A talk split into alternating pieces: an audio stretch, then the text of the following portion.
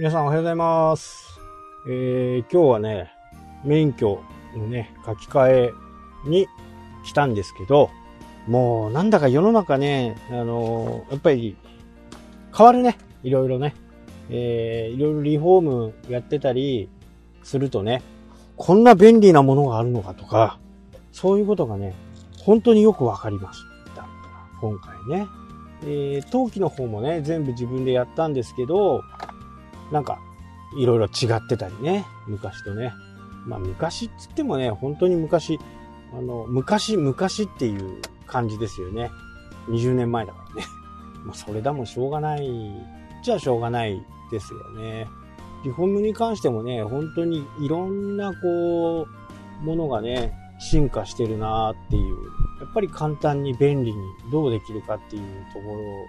ろもね、いろんなところで進んでいるなっていう。精通しているとね、ずっとやっていると、多分、ね、何の、何の気なしにね、どんどんこう、そういう新しいものを取り入れて、今までの施工の時間をね、短くできるとは思うんですけど、まあ、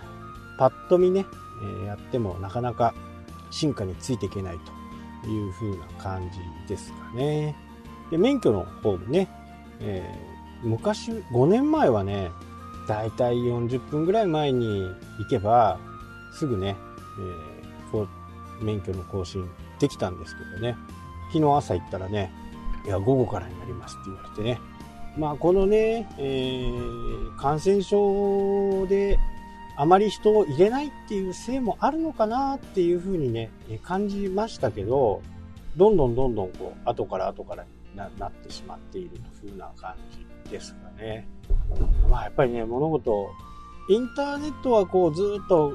いつもね、見てるんで、変化がわからない、感じないっていうかね、ああ、便利になったな、これいいなっていう風な感じで進んでいくんで、あまりその進化っていう部分に関してはね、よく分かってないんですよね、本人もね、自分自身が。だけど、まあ10年ぐらいインターネットとかそういう部分の、ところにね、精通していないと、まあ進化の速度はすごい速いのかな。特にインターネットの場合はね、1日でガラッと変わったりとかするんで、まあそこについていかなきゃならないのがね、まあ、私たちウェブをやっている人間たちではあるんですけど、ただ、えー小手先のものをね、覚えても、やっぱりあまり効果がないですよね。もう本当にね、昔から私が思う、もうコツコツね、え日々、みんなが見てないところでね、努力を続けるっていうのがね、まあ努力っていうかね、意志かな、うん、自分の意志っていうか、そこをどこにするかっていう部分をね、しっかり深く考えて、そこに注力をしていくという風な形がね、一番いいのかなと。まあ、どれもこれもね、やろうとしても、やっぱりダメですよね。できないんだから。で、もしそれをやろうとするなら、他にネット専用のね、えー代行してくれるような人とか、多分今いっぱいいるんでね、そういう人たちにお願いをして、まあ10万でも20万でもね、20万払うかわからないですけど、そういう風な形をやっていくしかないのかな。ただしですよ。ただし、その20万やったからって言って、必ずね、えーうまくいくとは限らないわけですよね。だから、どんな時、どんなサイト、どんなウェブでもね、コンバージョンっていうのを測らないとわからないわけですよ。言ってしまうと、業者に騙されてしまう。まあ、業者は仕事が欲しいからね、えーどんどんいろんなことを言ってきますよね。それに踊らされていると、まあ、少しは売り上げ上がったのはウェブで上がったかなっていう風な程度であれば、もう全くやる意味がないですよね。それだったら、社員でも入れてね、その子をしっかりこう、覚えてもらう。そんな風にしていかないと、やっぱり難しいですよね。そういう努力を惜しんでやると、やっぱりなかなかこう自分の思うようなことはできない。で、結果的に手を広げれば広げるほどできなくなるという風な形になるんで、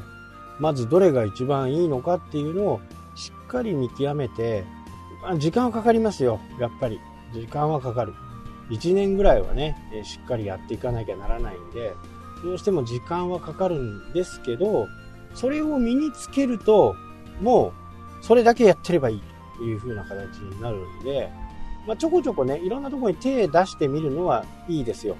1ヶ月間、まず1ヶ月間、Facebook だけやってみる。その代わり、もう頭の中からね、えー、汗が湧き出るぐらい考えて、いろんなことをやると。適当に投稿したところで、やっぱりそれではね、えー、心も動きません。お客さんはね。で、Twitter やってみる。YouTube やってみる。いろんなものありますよね。えー、ブログをやってみる。えー、ただ、この、今、人々は映像という部分に慣れてきてるんで、文字をね、えー、なかなかこう読まない。ただ反面、結果だけ知りたい人は、そのエンタメ性とかね、全く必要なくって、結果だけを知りたい人は、文字の方に走るっていう傾向があるんで、ブログがダメかってていうとそうでもないんですね。だから、どういうお客さんが自分たちに多いのかっていうところ、例えば、鍵をなくしてしまった、鍵を開けてほしいとかって、これ緊急性が高いですよね。緊急性が高ければ、即解決したいわけですよ。そこに、えー、動画を見てる暇なんかはないと。動画見てるよりも文字でね、鍵いくら直しますみたいなところをクリックしてね、お願いするわけですよ。あら、どこがいいのかっていうところ。